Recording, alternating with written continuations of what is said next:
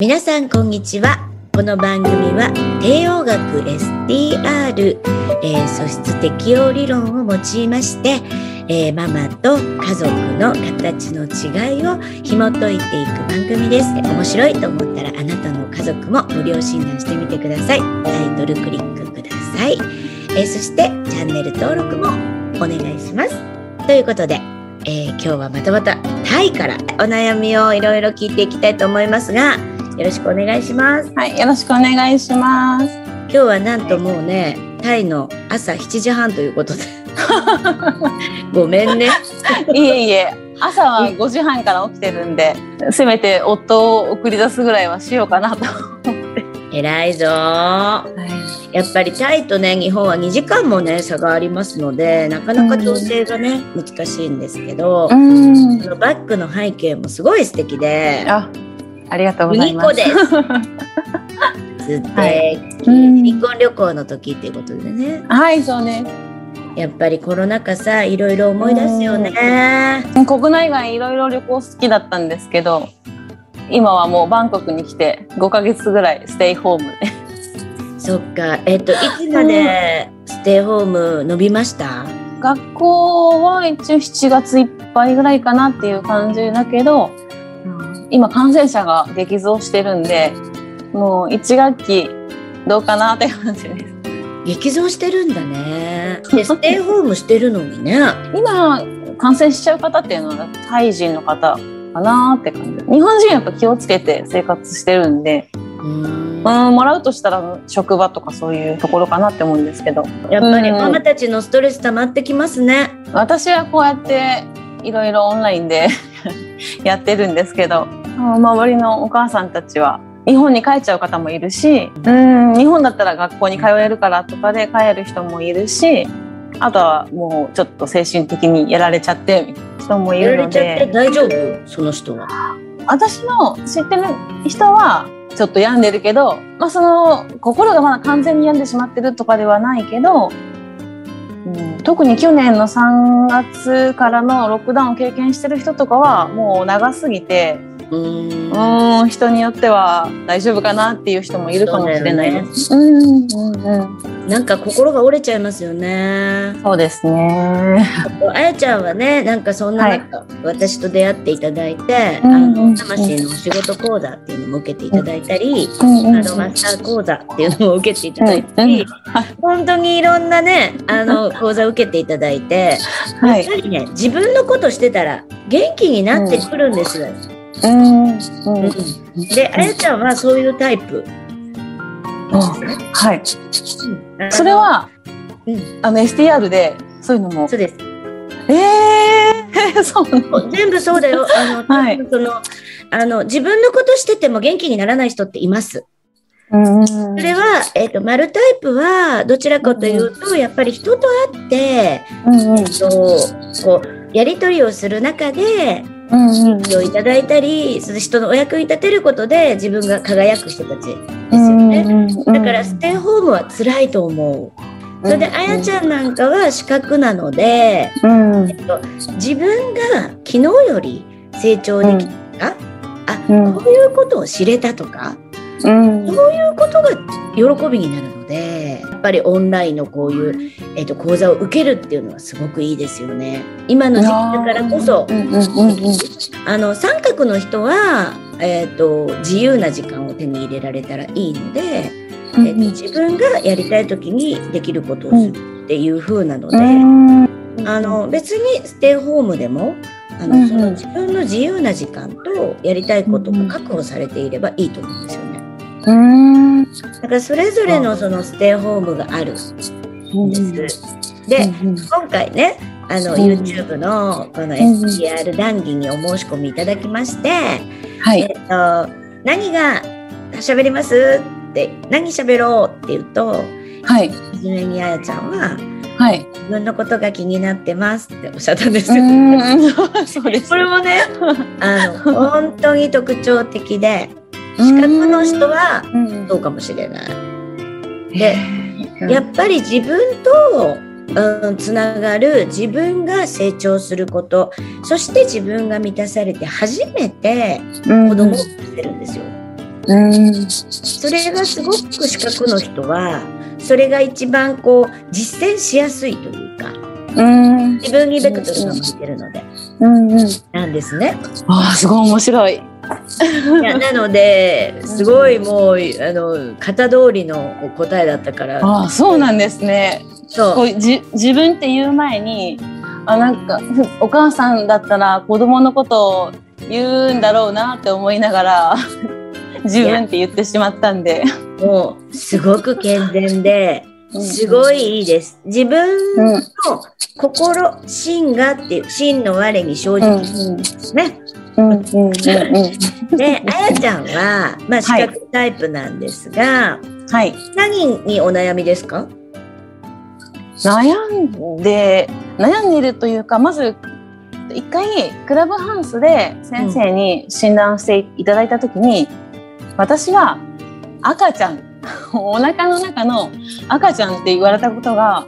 結構衝撃的だったので、ちょっとそれについてもうちょっとお聞きしたいなっていうのと。なるほど、うんうんうんうん、赤ちゃんって何みたいな衝撃って思いました。うん、えっと胎児なんですけど、うんうん、これ魂のレベルで陰陽五行思想の中で、うんうん、それぞれこう魂の役割みたいなのが決まってるんですね。うんうんうん、で、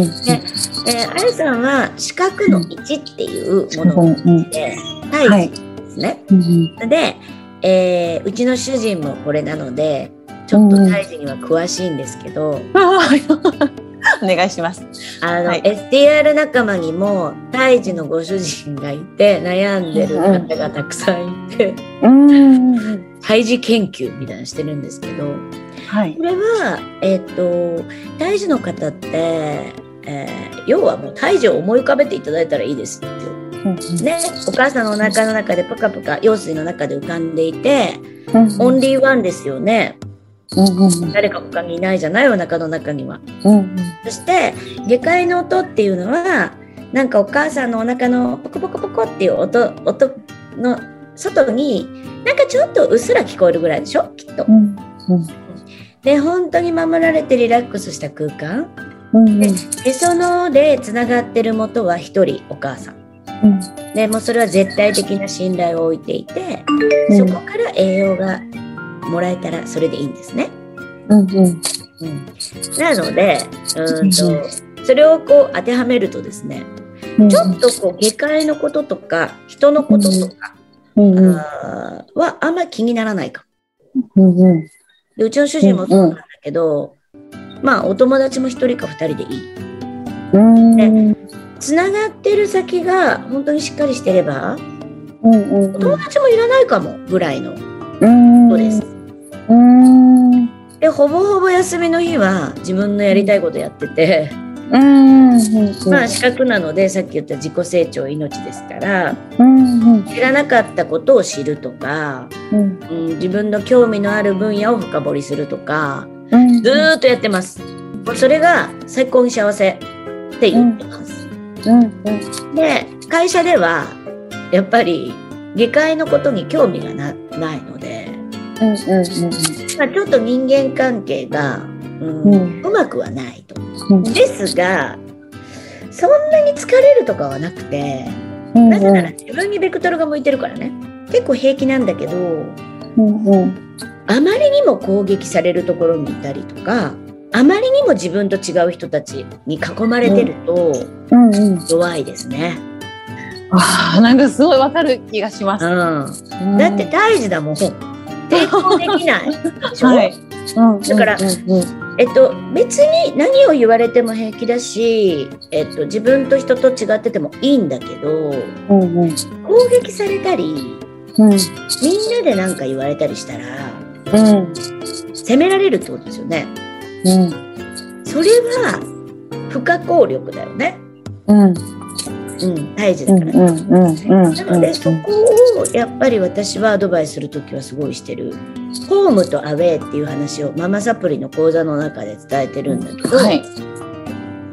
視覚の位置の人はできるだけホームにいた方がいいよってお話をしてましてね。はい、うん、要は、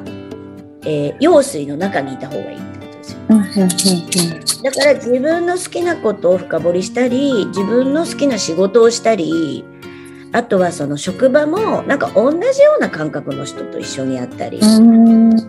それはすごく大事なことなんですね。で、自分だけちょっと異色な世界にいると分かろうともしないっていうか、興味がないので、交わるっていうことに興味がないから、うんうんうんうん、努力のしようがないっていうのかな、うんうんうん、正しい違う異文化みたいなところに行って努力しましょうって、ね、あの溶け込めるように、例えば新入社員に入ったら協調しないとダメでしょ、えっと、みんなで一緒にでしょって言われて育ったと思うんですけど、うんうん、そこに興味がなければ、うん、頑張れないじゃん、うんっていうか、うん、別にいいんだけどって思ってる、うんうん、そうです。あ、もうわかりますすごいおっしゃる通りだなって思ったのが、タイに来る前に、うん、一般の企業で仕事をしていたんですけど、はい、新, 新入社員の同期とも最初はこうみんなで飲みに行こうよとか言って仲良くやってるつもりでいたんですけど、今気づけば、あ、なんか誰とももうつながってないなみたいな本当も誰とも連絡取ってないんで、本当に今ですよね、うん、それもあるし、ちょうどこっち来る前に結婚してから、職場結婚で勤務地が違ったんですけど、とある県のすごいもう田舎の勤務地に主人と同じとこで働くことになって、はい、もうそこで私完全にアウェーの人だったんで、うーん、なんか浮きまくり で, で目立つのか攻撃されやすいおつぼねみたいな人にすごい嫌われて、もう攻撃がすごくて居心地が悪かったりとか、結構職場の、えー、と直属の上司にはあんまりいい風に思われないけど、そのもっと上の偉い人からなぜか好かれるっていうかいう感じで、それも反感を買いやすいみたいで。わかる、うん、うちの主人もそうだようん、トップの人に好かれるんだけど、うんうんうん、中間の人に嫌われるの。そう、本当にそうなんですよめちゃくちゃ嫌われる、ね、大物なんですよあの大物なんで、もう超越したその人と比べなくなった人からは OK なんですけど、うんうん、えっと、人と合わせないとダメだろうとかいろんなべきを持ってる人からはダメなのなんですよ、うん、もうそれですっごい悩んでました、うん、それがマイペースすぎて、うんうんうんうん、本当にだから周りがアウェイの人ばっかりで気に障る人ばっかりだったんで、めちゃくちゃ居心地が悪くて。そうなんですよね、うんうん、なのでやっぱり自分を分かってくれる仲間を早く見つけた方がいいし、うんうん、そういう職場を見つけた方がいいし、うん、まあ、あとは一人でやってます、うんだよね、好きなことをする、うん、それがいいと思う。で、その攻撃されてた理由をちょっと、はい、知りたい、ちょっとお話したいと思いますので、はい、わかりました。今日はタイジちゃんということで、まあ、はい、オンリーワンだよ、だからナンバーワンは目指さなくていい、オンリーワンが心地がいいっていうお話でした、うん、はい、わかりました、はい、ありがとうございました。はい、ありがとうございました。いかがでしたか？あなたが笑顔になっていただけたなら最高です。お子さんやパートナーシップのお悩みをズバリ解決。音声ガイド付き、あなたと家族の素質診断をなんとなんと無料でプレゼントしています。聞き逃さないようチャンネル登録もお願いしますね。それではまたお会いしましょう。